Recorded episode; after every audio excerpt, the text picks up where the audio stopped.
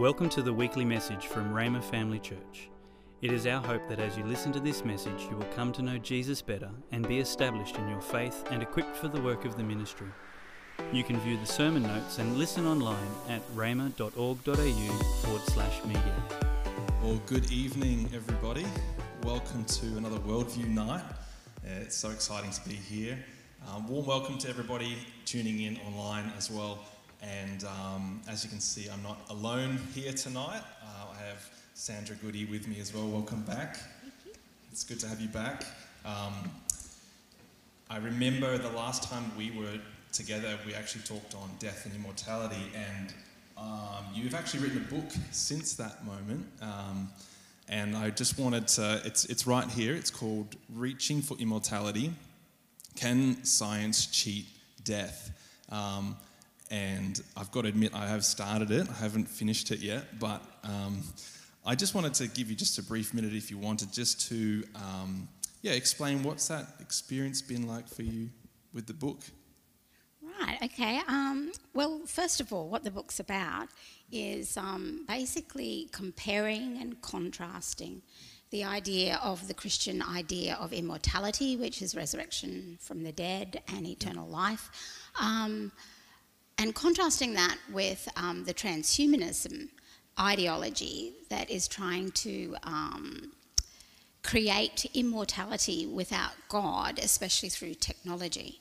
So there's um, there's commonalities in terms of the desire to live forever, to be you know um, to overcome death and suffering and and all those sort of things. But there's um, great contrasts in different anthropologies and visions of the future and stuff like that. So I go into um, yeah some some depth about what transhumanism is and um, and hopefully concisely set out what um, the Bible says about immortality and the world to come and the resurrection.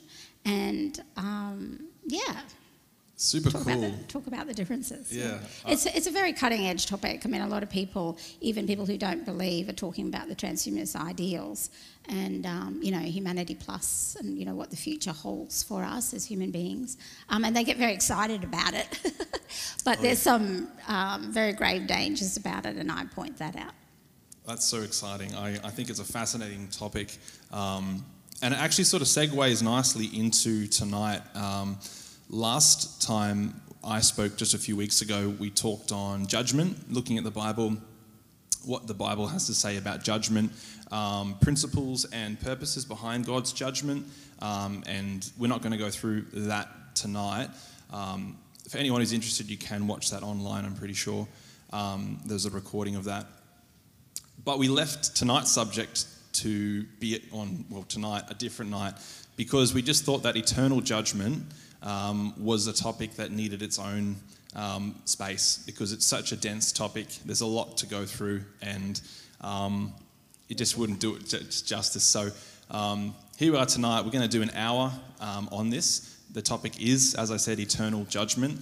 We're going to be looking at the topic of um, particularly hell looking at eternal punishment, eternal judgment of that sort. Um, so, although judgment can mean more than just punishment, it can also mean rewards and things like this in Scripture. We're going to be focusing on the punishment side of things because I think that's where the conversation often goes. Is um, I think there's more ink that's been spilled in that area than on the other. So um, that's where we are tonight. Um, Maybe a question that's relevant, uh, worth asking now, is why talk about hell? Um, firstly, I think that because the Bible talks about hell as a Christian, from a Christian worldview uh, perspective, we need to address it. Um, secondly, I think that hell isn't really talked about much.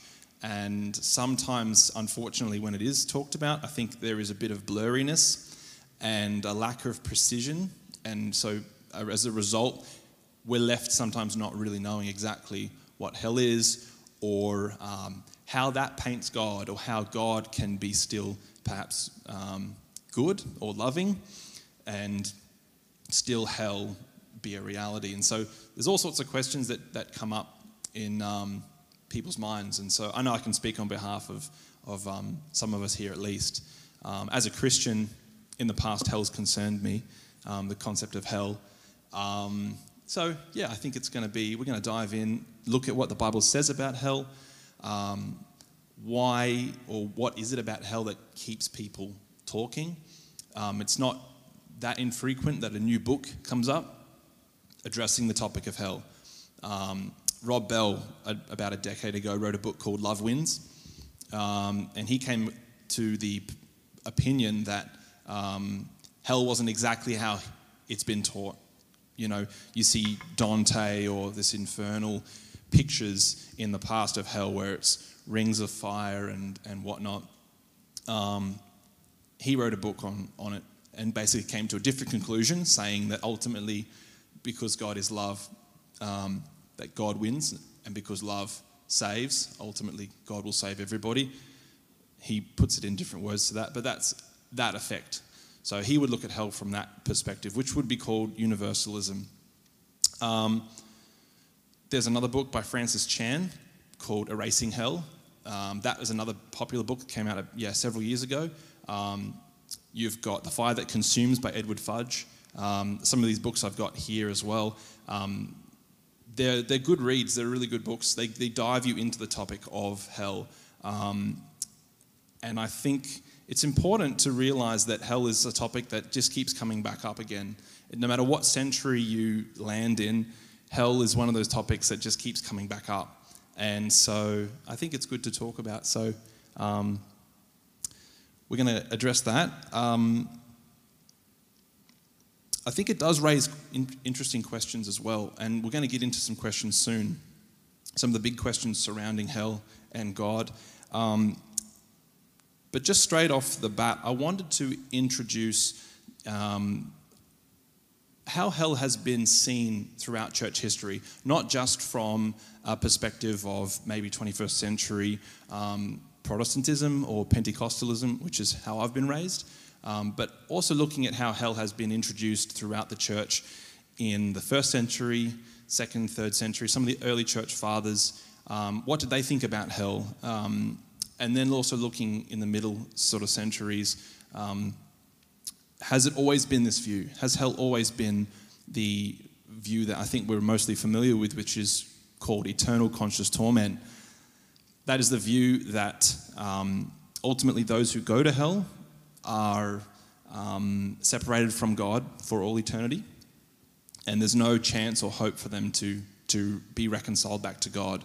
Um, not just that they're there in hell, but also that they are in a place of torment or suffering, uh, and that is ongoing forever. And so um, that's the traditional view of hell, or at least it's, consi- it's called eternal conscious torment.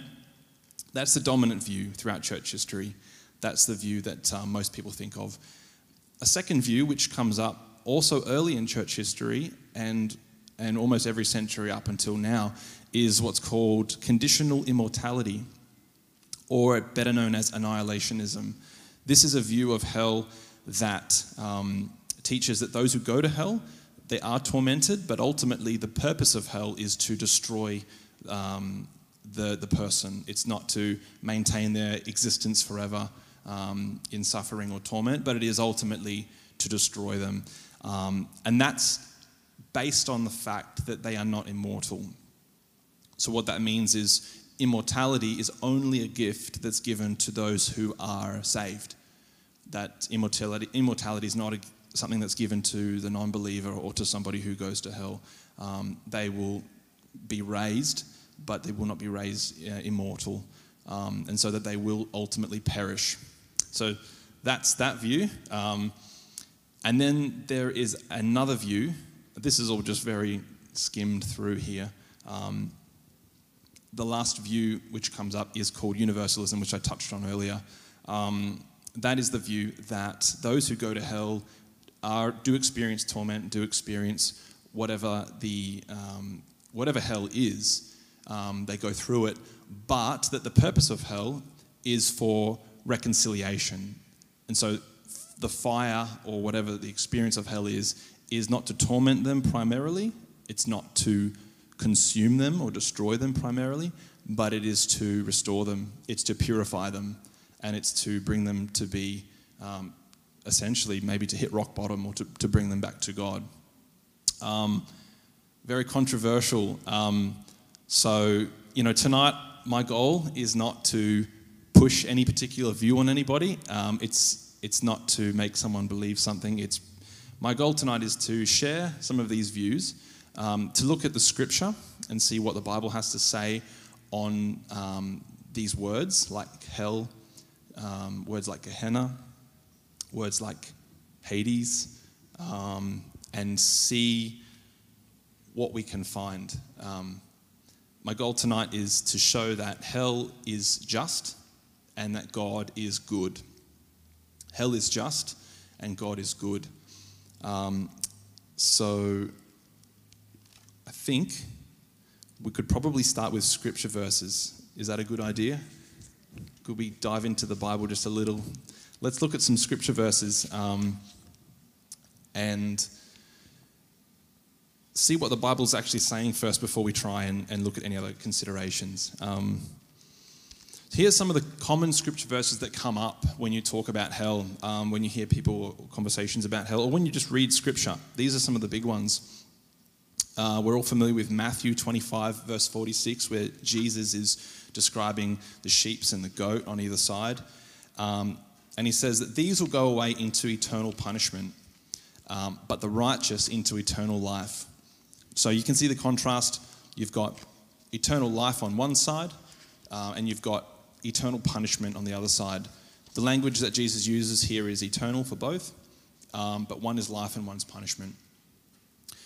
Another one is Matthew chapter 5, verse 29 to 30. He says, If your right eye causes you to sin, tear it out and throw it away. For it is better that you lose one of your members than to lose your whole body to be thrown into hell. And if your right hand causes you to sin, cut it off and throw it away. For it is better that you lose one of your members than for you to lose your whole body in hell, or for your whole body to go to hell. Revelation 14 9 to 11. And another angel, a third, followed them, saying with a loud voice If anyone worships the beast and its image and receives a mark on his forehead or on his hand, he also will drink the wine of God's wrath, poured full strength into the cup of his anger, and he will be tormented with fire and sulfur in the presence of the holy angels and in the presence of the Lamb. And the smoke of their torment goes up forever and ever, and they have no rest day or night. These worshippers of the beast and its image, and whoever receives the mark of its name. So there's, there's that language of um, torment, fire, sulfur, smoke of their torment going up forever and ever, and there's no rest day or night. That's a big one. That's one of the main ones that comes up in this conversation. Um, Revelation 20, verse 10, is another big one. And it says, And the devil who had deceived them was thrown into the lake of fire and sulfur, where the beast and the false prophet were, and they will be tormented day and night forever and ever. Again, repeating similar um, vibe on that. There's a story of Lazarus and the rich man. This one comes up a lot too. This is in Luke um, chapter 16, verse 23 to 25. And it says, In Hades, being in torment, he lifted up his eyes and saw Abraham far off and Lazarus at his side.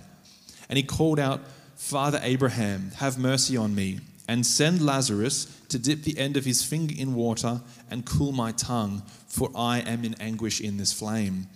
But Abraham said, Child, remember that you in your lifetime received your good things, but Lazarus in a like manner bad, and Lazarus in a like manner bad things, but now he is comforted here, and you are in anguish.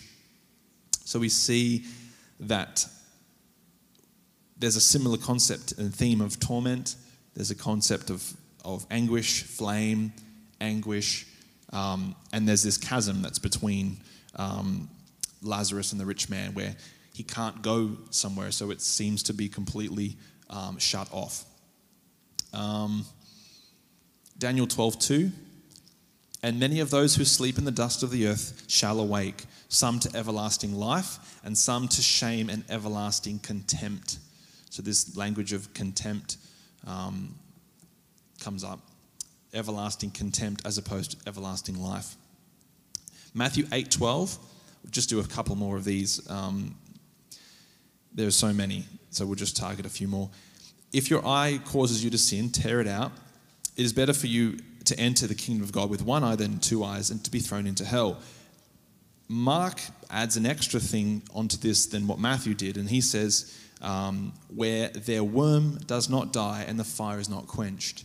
Um, he is quoting Isaiah 66 24 here when he phrases that. He says, and when you read Isaiah 66 24, it says, And they shall go out and look on the dead bodies of the men who have rebelled against me, for their worm shall not die, and their fire shall not be quenched, and they shall be an abhorrence to all flesh.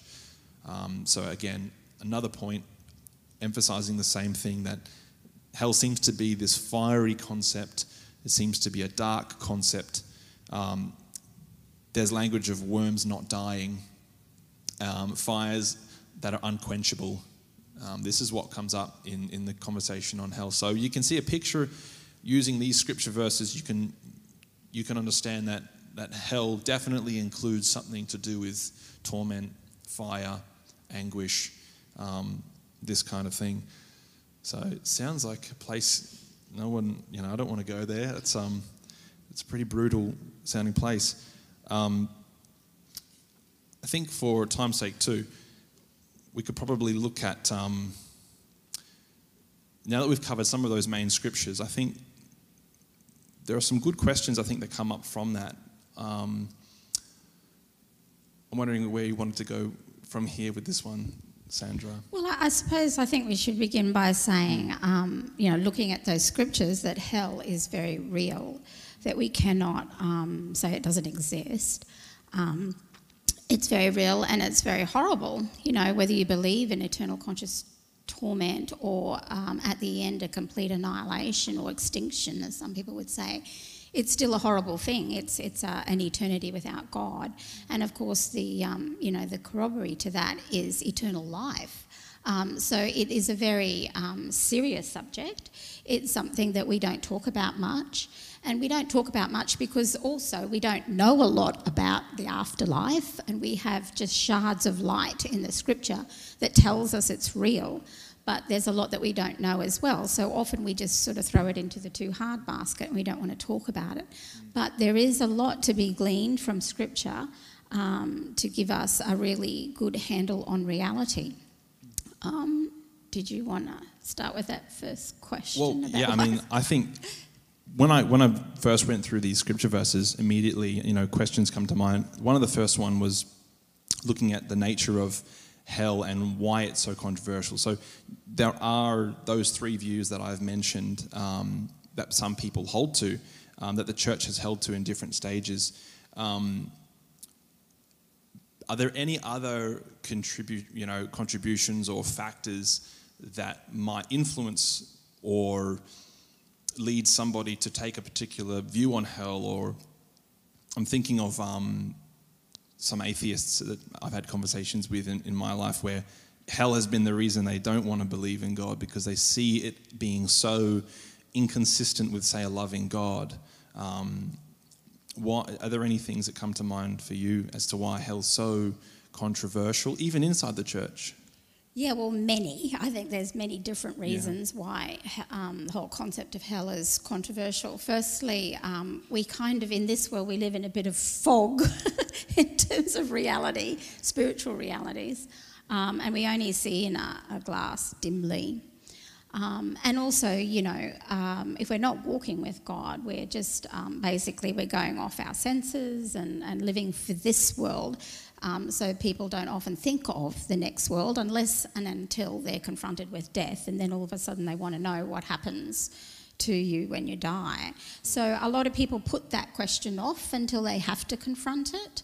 Um, th- then, of course, there's a lot of um, you know misperceptions about hell and, and, wrong understandings of it, and or um, you know people who have not actually represented it well. Um, then there's the I think the other thing that I was speaking about this afternoon, like the English word for hell um, is sort of in the in our Bible, but if you go to the original languages, you'll understand that there's not just one hell.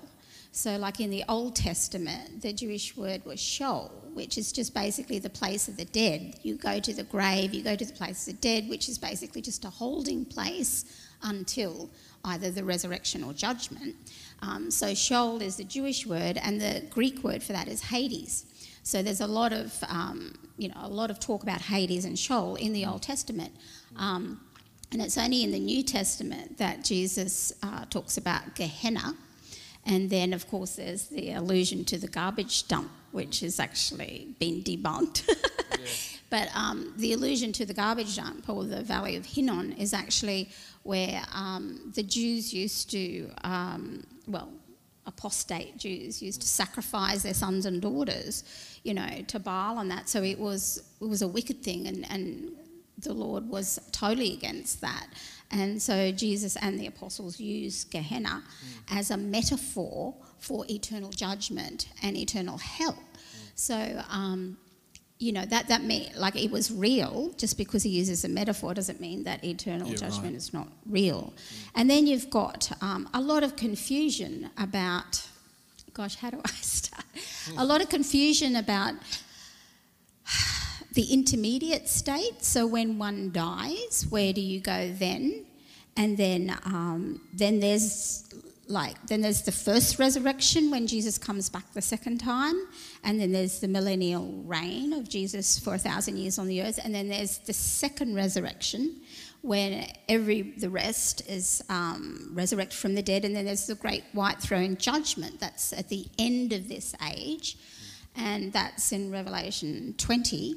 And then you've got um, from there, you have sort of the most definitive um, expression of what we can understand about.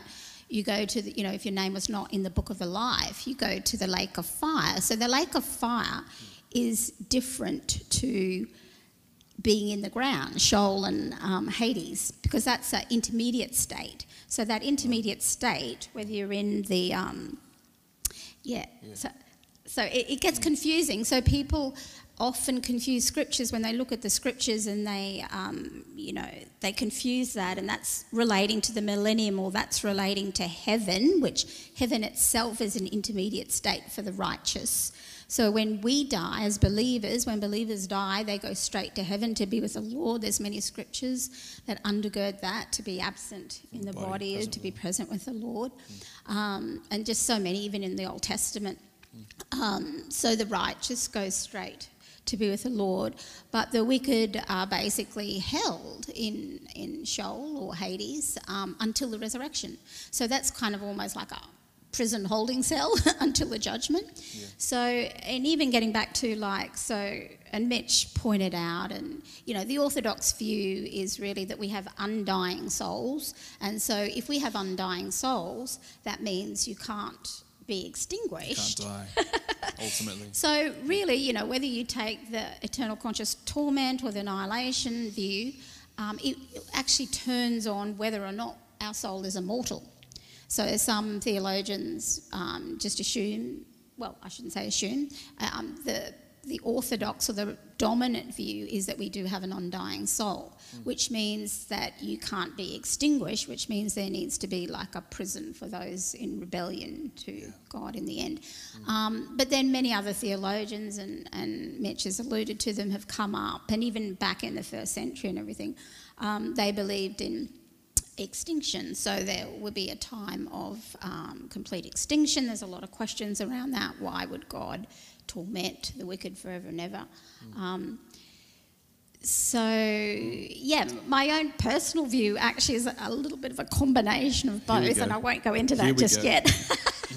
but it all depends on like when we're talking in the age. So you've got all the age up until um, you know Jesus comes back. Then you've got the great white throne judgment. Then Revelation 21 is new heavens and new earth. Mm. So I personally maintain that eternal conscious torment, or well, conscious term, torment when you're dead and you're wicked, that is a very real thing. And I think the scripture's absolutely replete with it. Um, and I do believe that we stay conscious when we die, you know, regardless. Um, so, and that is tormenting if you're apart from God, you know. Um, but at the end of the age, uh, uh, when the lake of the fire, and it says all those in Sheol and Hades and in the sea and in the abyss and everything get thrown into, and death itself Yeah. gets thrown into the lake of fire. Well, there is a, an argument that at that and where it, um, the scripture says that death itself it dies. Death and Hades thrown into like. That's right. So all of those death. sort of holding places get um, once the final judgment, Great White Throne Judgment, Revelation 20, they all get thrown into the lake of fire, and then that consumes and annihilates everything. So I'm open to that view that at the very end of the age, the annihilation, and then you have the eighth day in the Jewish sort of um, calendar, which is new heavens, new earth. And one of the rabbis I follow, he says there is no lake of fire in the new earth. So that would mean that it's sort of a combination of like extinction at the very end of the age, but up until that time, like in this universe, and it says, you know, when the sun and the moon, and like this is how the covenant is, go- it goes till the end of the age. Um, there is this consciousness of every soul, whether you're alive or dead. So when we die, we separate from our body, but we don't die yet. Um, that's just the death of our body. So we remain in a spiritual form until the, the great white throne judgment. And then it says, you know, that that's the second death. So the second death is when you die spiritually. Um, so anyway, that's probably why there's a lot of confusion, and it's so controversial because people have got scriptures, you know, that back their view on this annihilation or eternal conscious torment or universalism. As you see, I haven't said much about that because I don't think there's much scriptural support. But Mitch will probably say something more about that. it is considered the, the out of the three to be. I mean, most people don't really uh, appreciate that view at all. Um, I was I was actually on that note. I was surprised to see that there actually have been a fair few theologians in the past, early church fathers who were universalists, and also today currently. Um, so it's not like this completely nobody believes it sort of thing. There are actually some legitimate scholars who defend this view um, and are you know evangelical Bible believing Christians and you know so it's it's not like they're these heretics who hate God and hate His word and believe that everyone's going to get saved. They're, people who um, at least claim to have read the Scripture diligently and you know which says that often this topic comes down to in- interpretation. Um, something that's really really important with looking at scriptures is how does that particular verse or word, what's the context of that that Well, yeah, con- context is everywhere. And as I said, you know, does this relate to the period up until judgment, or you know, is does this relate to the millennium? Does this relate to heaven? Does this relate to the world to come? Yeah. And I think because most Christians haven't dug deep enough into the scriptures to understand the context of each scripture, and they just sort of all say, "Oh, it all belongs to heaven and it all belongs to hell." But you know, as you can see, there's quite a complex unfolding of the way God does things, and He is infinitely just in the way that He does it. Yeah, that's the thing. uh, and so, hell being controversial as well today. I mean, um, do you think that there are anything? There's anything maybe in the church that has? Um, because I, let me say this: I, I've found that there has been a bit of a trend to pull away from the eternal conscious torment view of hell. Um, not just in the literature, like in you know um, academia, but also just um, popularly, just on the layman level. I found that that a lot of people are starting to question that now. Um, perhaps more than ever, I don't know. I, I can't comment on that. But is there something that maybe influences that at all that comes to mind, or is there something? Yeah, my my question is why is it so? Why does it seem so controversial? The eternal conscious torment view for even Christians in the church. Well, uh, again, I think there's a lot of reasons why. Um, and I think one of them, if I could be so bold to say, is that I think we think too highly of ourselves. That's a good point. you know, and we think that our judgment, um, we're so much wiser and more compassionate than God, and I wouldn't do that, therefore God wouldn't do. that. And I think we really need to humble ourselves and, you know, elevate the authority of the word and to understand that the word of God sets the standards and tells, like God reveals himself to us and we have to accept who he is as he reveals himself rather than us putting onto God an image of God that we would prefer or like because we are fallen human beings and he is not. Mm. So I think we need to let dictate God dictate who he is to us. So I, I, do think there's that element of human pride that doesn't want to deal with the fact that they need to be punished for anything or, in fact, stand accountable to God for anything. Yeah. Um, so I think that that is a real issue. But apart from that, I do think. Um, you know, this topic has been mismanaged sometimes, and that people are looking like deeper into the research, and as I said, getting a more complex understanding and a more nuanced argument about hell that it's not just sort of like, in a sense, well, in the end, it is black and white, but there's so many things that lead up to that, and in the justice of God, and um, and there's so many. You know, God is so gracious and so merciful, and He's His heart towards us is, you know, that no one go there. Like hell itself was not made for humans it was made for the devil and his angels. It's, it, it was only made basically for, you know, unrepentant um, hearts or creatures, whether they're angels or humans, who, you know, like persistently, um, you know, resist God's grace and mercy. Um, so it's not God's fault, as it were, no.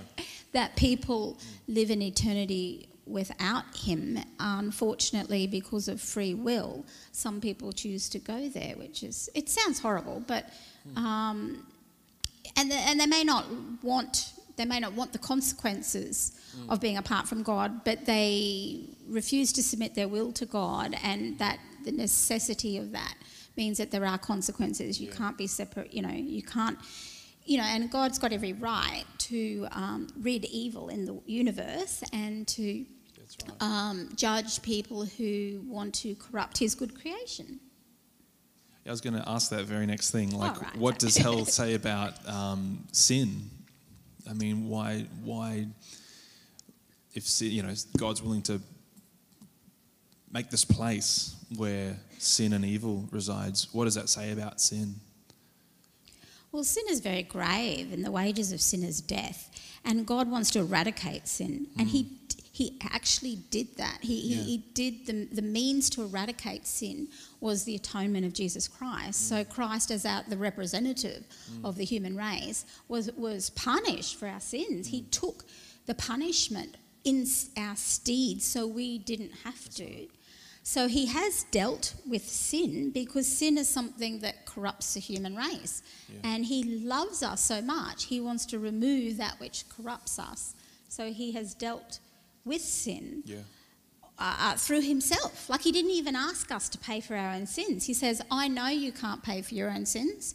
I will pay, I will pay it for you. It's like, you know, a parent going like their child's going to prison or whatever and they need yeah. bail or whatever. It's like, I will pay for you, you can't pay. So God has yeah. done that in an eternal way for us.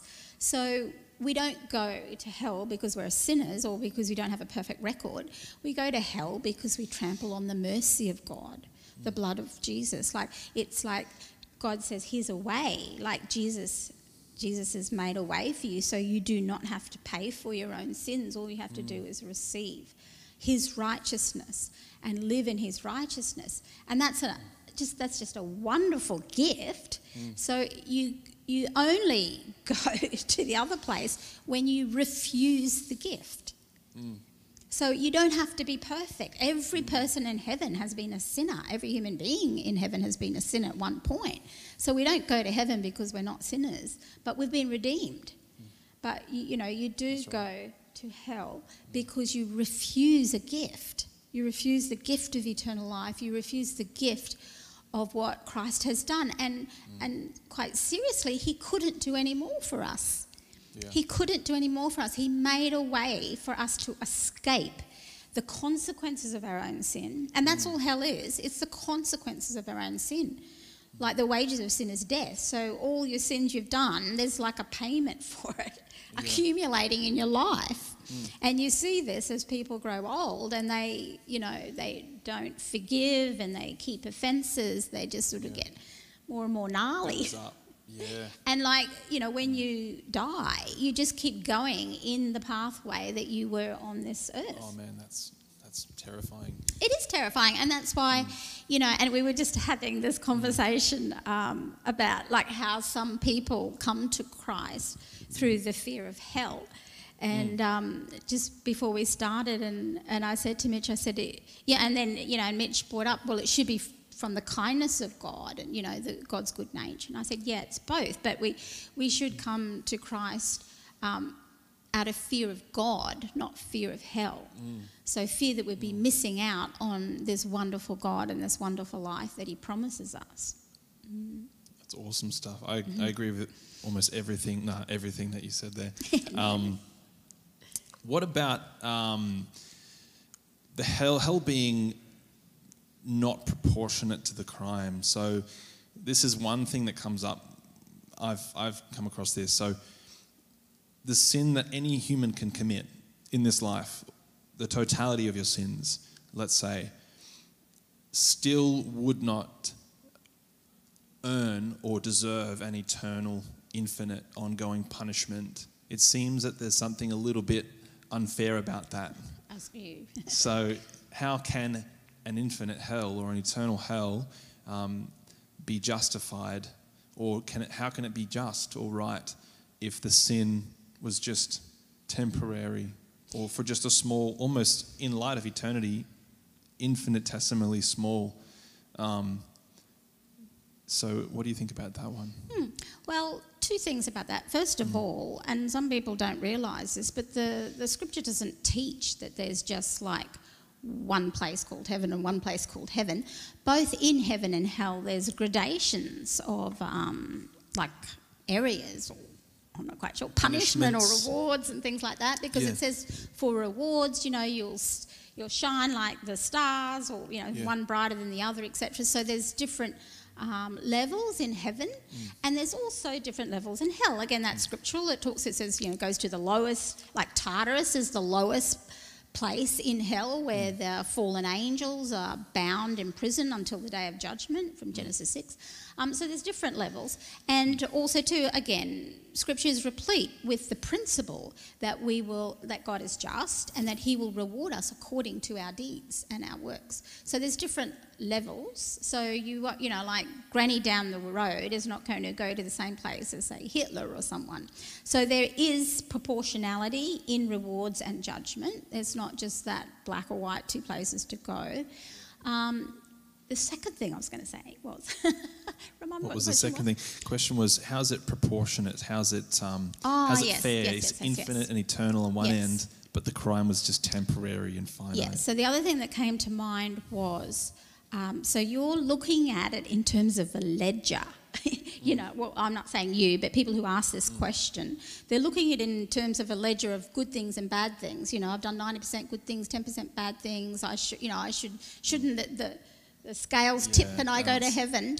But the thing is that God does not um, judge like that. As I said before, we don't, you know, it's not because of our sins or not sinning that we go to heaven and hell. It's our relationship to Christ. So where we stand to Christ. So the thing is, whether you've just sinned a bit, but if you are rebellious towards Christ, who is a holy, infinite being, a whole, if you are rebellious against a holy, infinite being, doesn't matter like if you're good good girl or a good boy but if you are rebellious in your heart of hearts against a holy infinite being well you and and you are this is presuming that we are immortal souls that we are undying souls i should say Right, right. um, you would have to go to a place of infinite separation with God. So it's got nothing to do with like, you know, how many sins you've had and, you know, nay, that's not worthy to go to hell. It's like if you are in rebellion, and I believe everybody gets to face Christ and either accepts him or rejects him. So if you reject Christ, you reject a holy, infinite being who's given you a way of escape. You justly deserve to be sent to a place without his presence. Um, and that's how I would answer that. I think that's a good answer. I don't know whether that would satisfy some people, but yeah. Yeah, well, I mean, some people can't be satisfied no matter what answer you give them, but I, I think that's good. One, um, another one I've heard is that um, people keep on sinning in hell, and so hell's not a punishment for just temporary sin that they did before death. Hell's actually a punishment for just ongoing sin in eternity as well. And so, um, some people say that it's sort of, it's kind of like this: in eternity, you sin, and God judges it, or just maintains His wrath upon you know that that sin or that person, and it just continually multiplies. It just continues to go on perpetually, and so it's not a punishment for temporary sin; it's an eternal punishment for eternal sins. Um, uh, but I like what you said about it's more to do with the person that you've offended, that you've think, sinned yeah, against. I You've sinned against an eternal being. It's more being. to do with the relationships. Like, I don't know whether you've got the opportunity to go on sinning or not in the intermediate state. Um, however, you are still in rebellion towards God. You know, like your attitude, your relationship towards God is, you know, animosity. Um, and then until you cannot be reconciled to God until you repent. I mean, it's just, it's just 101. Faith. And, and that's why it doesn't matter how good you are or, you know, how good you think you are. If you have animosity towards Christ, you cannot live in his presence. I mean, it just wouldn't even, you wouldn't even want it. Yeah. What about the um, the problem of a loved one who's maybe not with you in heaven? So let's say some close family member um, didn't make it. Um, would that be like heaven for you, knowing that they're not with you forever, and not just that they're not with you forever, but they're actually in a place of suffering and torment forever? Would that seem to put a bit of a wet dampener on heaven a little bit. I mean, that, yeah. What are your thoughts on that? Well, yeah, I know a lot of people ask that. They go, oh, you know, it wouldn't be heaven if so and so wasn't there with me. But a couple of things about that question. First of all, one really needs to trust in God, that He is righteous. And, you know, there's a scripture that says, Will not the Lord of all the earth do what is just? So our confidence is in God's judgment. Again, you know, like He he is far more compassionate and merciful and just and righteous than we are. So, you know, we can say we think so and so should be here and there and all the rest of it, but, but it's really up to God to decide. So we can't put God on the dock, as it were, and judge him for um, judging other people harshly, whatever. Um, Secondly, I think once we get to heaven or once we get into the presence of God, and instead of seeing dimly now, but we see Him face to face, and all reality is kind of open, and you probably don't have as many questions as you thought you would because you would just know. I think your perspective would be um, profoundly different than it is now. And we won't have those sort of thoughts. Um, and we won't, we certainly won't be criticising God, and we will understand that His judgments are true and right. So I think we will have a different, um, just a different perspective about that. And I do think, and I have thought about this a lot. I mean, you know, like if I was in heaven and I remembered someone who was part of my life, who whom I loved, um, I, I still think I could, I, I would still keep the memory of them you know, like you've got the good memories and everything of them, but they just wouldn't be there. And uh, somehow that won't be too troubling for me because I will understand God in a different way. And like I will Yeah, not be critical of God's choice. Yeah. I it's it. I, I think I like It that. takes faith. I I- mean, that's yeah. based on faith, isn't it? It is. I, I like what you said there. That it's trusting in God, God's goodness. That He's a good judge. Yeah. Um, that heaven will be exactly what it says, um, even if it doesn't particularly address this type of question in the Scripture. Um, you still will be able to believe what the Scripture does say about heaven. That there will be no more tears. He'll wipe away the tear from every face. Mm, Absolutely, yeah. And so, if the thought of somebody who's not with you brings you to a tear or to sadness, that's not compatible with, with heaven. So, Yeah. you'd have to just trust, like you said, that God has a way in which He will make that fine, that He will make that good, um, and that we can trust His judgment on that. Also, Mitch, I think there'll probably be a few surprises in terms of who will be there and Yeah, who I won't so. be there. So often we presume to know the eternal destiny of people, but we don't know their hearts. And, you know, we might be pleasantly surprised sometimes who we see Yeah. in heaven. Yeah. Um, I think um, we might actually open up for Q&A. We've got Oh, a yeah. little bit of time. What I think would be fun is if, if anybody here wanted to ask a question or um, just jump in and, or, and, you know, mention something, probably more question based. Um, maybe not like a sermon, just keep it short to like within a minute if you have a question.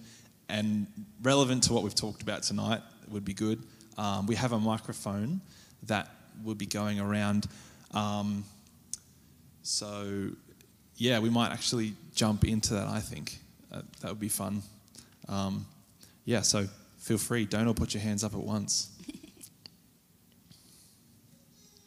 it could be related to what was shared about hell or annihilationism or universalism or um, we've got a hand over here. Let's do it.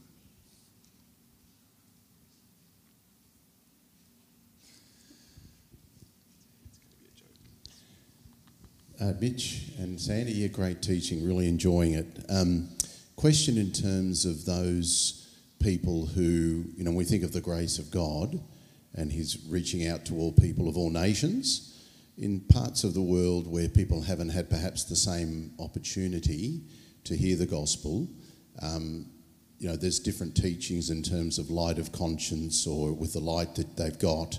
I mean, we know the surest way if, is it someone makes a public profession of Christ uh, and then lives the Christian life.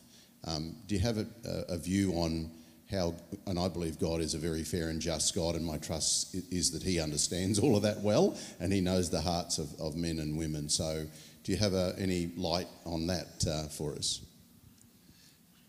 you go first. All right. Um, yeah, this is a really big question. Um, this is known as the, the problem of the unevangelized or those who have never heard. Um, how I see this, this is just my understanding of it. Um, Romans, the first two chapters talk about a general revelation that God has given to all mankind. It talks about God revealing himself through creation. It says that his invisible attributes have been clearly manifested or made known through what's visible. And so, in one sense, there is not a single person who has lived or still lives that knows nothing about God. So, God has revealed something about himself. He may not have revealed everything about himself, but he has revealed enough.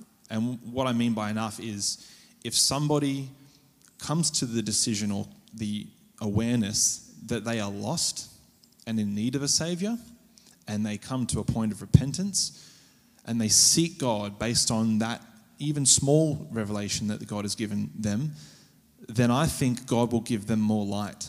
And I think that eventually um, God has many ways of bringing salvation to people. Um, it is still through Christ and Christ alone.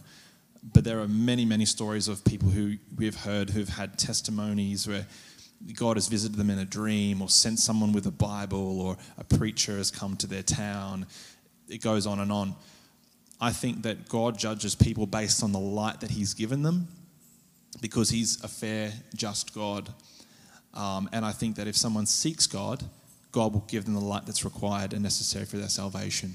Uh, because I, ultimately, I think God is merciful and that I think He desires all people to be saved. So He has not left anybody without at least some of His um, knowledge. Yes, I agree. so, I, yeah, I agree with Romans 1 that um, everybody has a knowledge of God by virtue of the fact of being made in the image of God. Um, and I do believe that God judges us according to the light that we know and how much we've sought God um, with what we've had available with us. Um, and I do, yeah, and, I, and I, I'm comfortable with that. I'm at, at peace with that, that God is a just God and He will just uh, judge justly. I also, and I, I'm just going to um, put a little caveat here because this is my personal opinion that I believe that, like, um, just say, you know, one one person has served God to the best of their ability and the knowledge that they had, but no one came and preached Christ. They didn't say the sinner's prayer, all that sort of thing. But when they died, they met Christ, and I, I, my own my own understanding of this is that when everyone faces Christ, they will either be, it's like a magnet, you'll either be attracted to him or repelled from him. So if you've been seeking for God for all your heart, and you, but you know, you just, no one's given you that Jesus is the way. Now, I'm not saying that there's any other way to the Father but through Jesus. Jesus is the way, the truth, and the life. You can't come to the Father but through Jesus. But if you've never met Jesus, like before I was saved, I was kind of looking for God. When I met Jesus, I'm going, oh, I've been looking for you all my life, you know, like I knew there was this immediate knowledge and knowing that this is I'm home, is where I belong, you know. And I think for those, you know, souls that love God, they will have that reaction, that response to Christ. And Christ is merciful and he will embrace them because he says in his word he will in no way cast anyone away from him who comes to him. Um, there will be others, of course, who will be repelled by Christ. They will, um, you know, really have animosity towards him, and um, and that's a different story. But yeah, I, I think yeah. we can rest in the fact of God's character, and we don't have to worry about him, you know, being unfair in that. Like he's not like a, he's not like a human judge that you know, doesn't take everything into consideration because you need to know that God knows all things and He knows our entire life. Yeah. Like my own salvation experience was, um, I had my whole life flash before me, like, you know, in a second. Um, and so I knew that I was, you know, having an encounter with God because no one else would know everything about me. And that's how it is for every single human being. That's not just me. So, um, yeah, God is just and God is good. I like that, yeah. Um, we've got another question over here.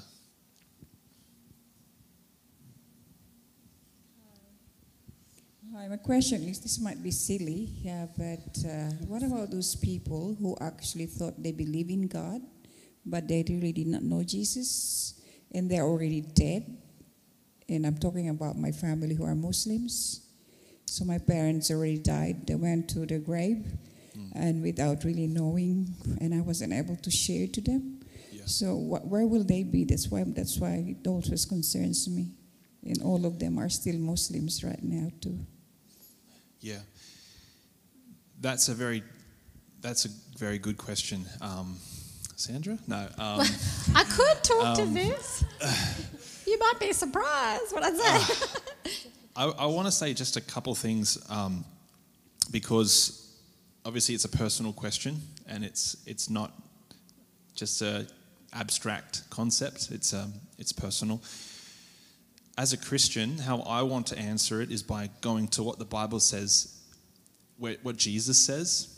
And he says that um, I'm the resurrection and the life. He says, He who comes to me, um, though he die, he will live. Um, the scripture also says that, just plainly, um, that there is no other name given to man by which man can be saved. And the last thing that I would want to do would be to somehow give an answer that would reject that truth that Jesus has given.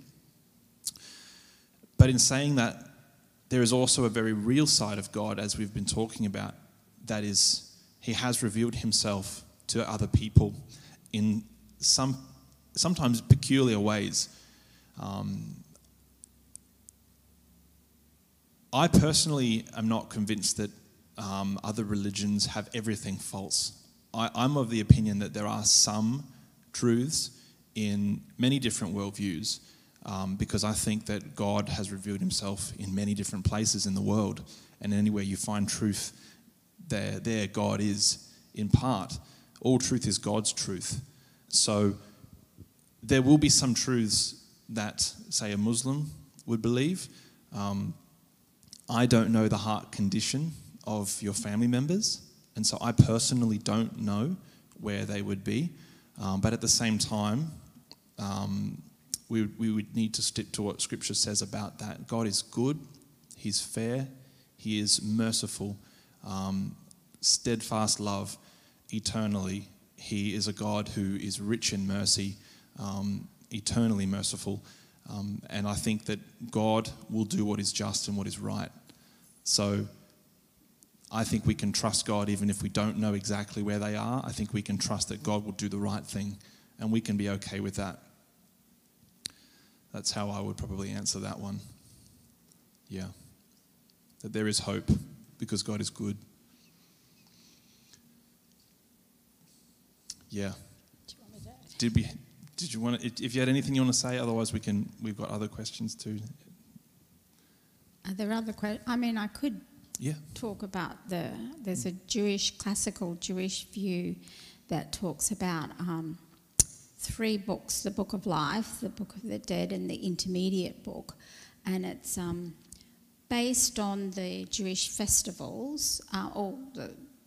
Uh, it's well, it's not really based on. Well, it is between Rosh Hashanah and Yom Kippur. Um, so Rosh Hashanah is the feast of the trumpets, which symbolises um, the second coming of Christ. So, um, and then Yom Kippur is the Day of Atonement, which symbolises um, the final judgment. And um, this is in the feast, the annual, um, you know, feast that the, the Jews practice.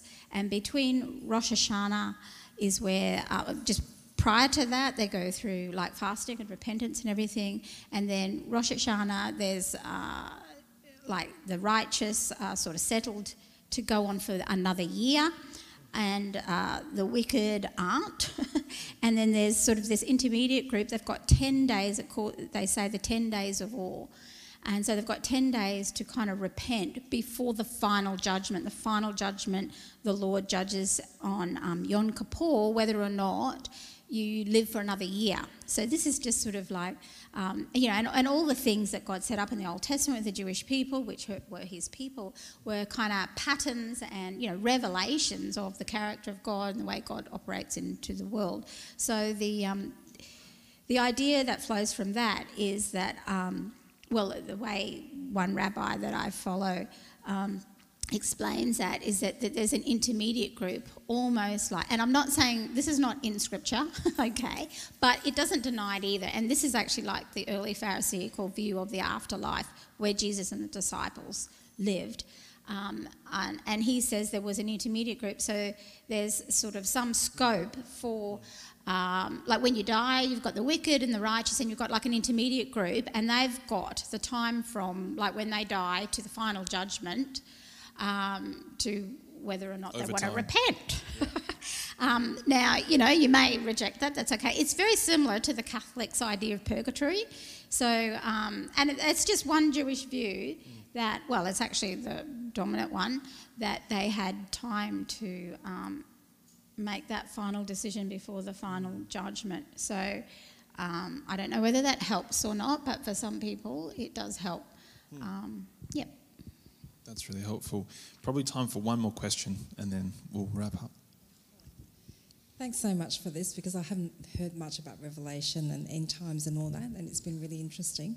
Um, you said that everyone gets to see Christ, bef- like before judgment. When do they like, like Christ gets to meet them, and then they either reject him or they accept him, even though they might not have heard him being preached. So when does that happen?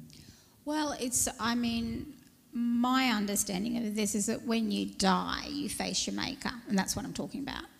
And so you get sent. So when you, when your body and your soul is separated at death, so our body and soul is separated at death, we go to one or two places. So we either go to Sheol in the grave and we wait there as a holding place until judgment, or we go to heaven. So I, I think it's at that point when we die um, and we meet Christ that we get assigned to our place and then we wait there until the second judgment. What, what would you say, Mitch? Um, and I know that's something you're not saying that Scripture explicitly teaches that anywhere. No. That that's something that is, um, you it's almost know, inferred by yeah, a lot of things. Um, I'm, I mean, I'm open on that. There's something about that that sounds really nice and it sounds fair. It sounds sounds um, attractive. Um, well, it's um, not so nice if you if you're rebelling against well, if, Christ and then well, you're faced with Him. no, that's right.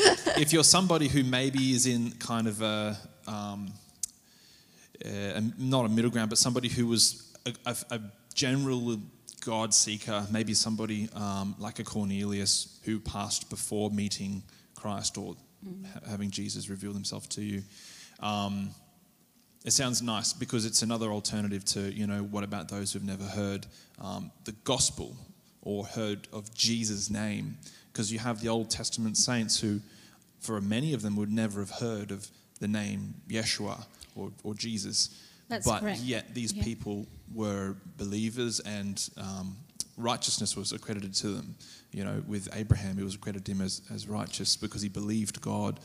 Um, so there is this reality of, you know, you might not have necessarily heard the name of Jesus, um, but that doesn't remove the, per- the point that Christ is necessary for salvation. Yeah. Um, so I'm open on that. I don't actually have any hard and fast view on that. Um, Yeah. yeah. I don't want to say more than what Scripture says, Mm. but I, I, it takes my mind back to like pre resurrection. So before Jesus rose from the dead, no one was in heaven. Okay, so pre resurrection, everyone went into the grave to Sheol or Hades, but in the grave there were uh, different departments, and this is when we get to Luke 16, Lazarus and the rich man. So there was um, the, bo- the Abraham's bosom, or it's called Gan Eden, which is the Garden of Eden, or um, Abraham's lap. There's a few different words that the scripture uses. So that's basically the place for the righteous dead. But there was also um, like Gehenna, which was a compartment of Hades for the wicked. And so that whole parable for Luke 11, uh, Luke 16 with Lazarus and the rich man. Um, see, Lazarus had a, a disproportionately uh, life of suffering in this world, and so that he was comforted in that holding place. And whereas the rich man, who did not live for God and was very selfish, is now, you know, being tormented because he didn't obey the Torah and he didn't follow Moses and he didn't love God. Um, so that, but there was a, a chasm between them, and so when it, it talks about the harrowing of um, hell, so in Ephesians 4, it talks about when Jesus Christ went down and um, preached to the prisons, uh, to the spirits in prison, and then led captive a host to heaven. So he basically emptied. Uh, this is where I don't like using the word hell. emptying Hades of the righteous dead because they were just in a holding place there and took them up to heaven. So, when as a believer, post resurrection, when we die, we go straight to heaven. We don't have to go into the grave anymore. So, I'm, I'm, I suppose I'm just sort of um, inferring from all those things that, um, you know, when you die, I mean, it is appointed for a person to die, die once and be judged.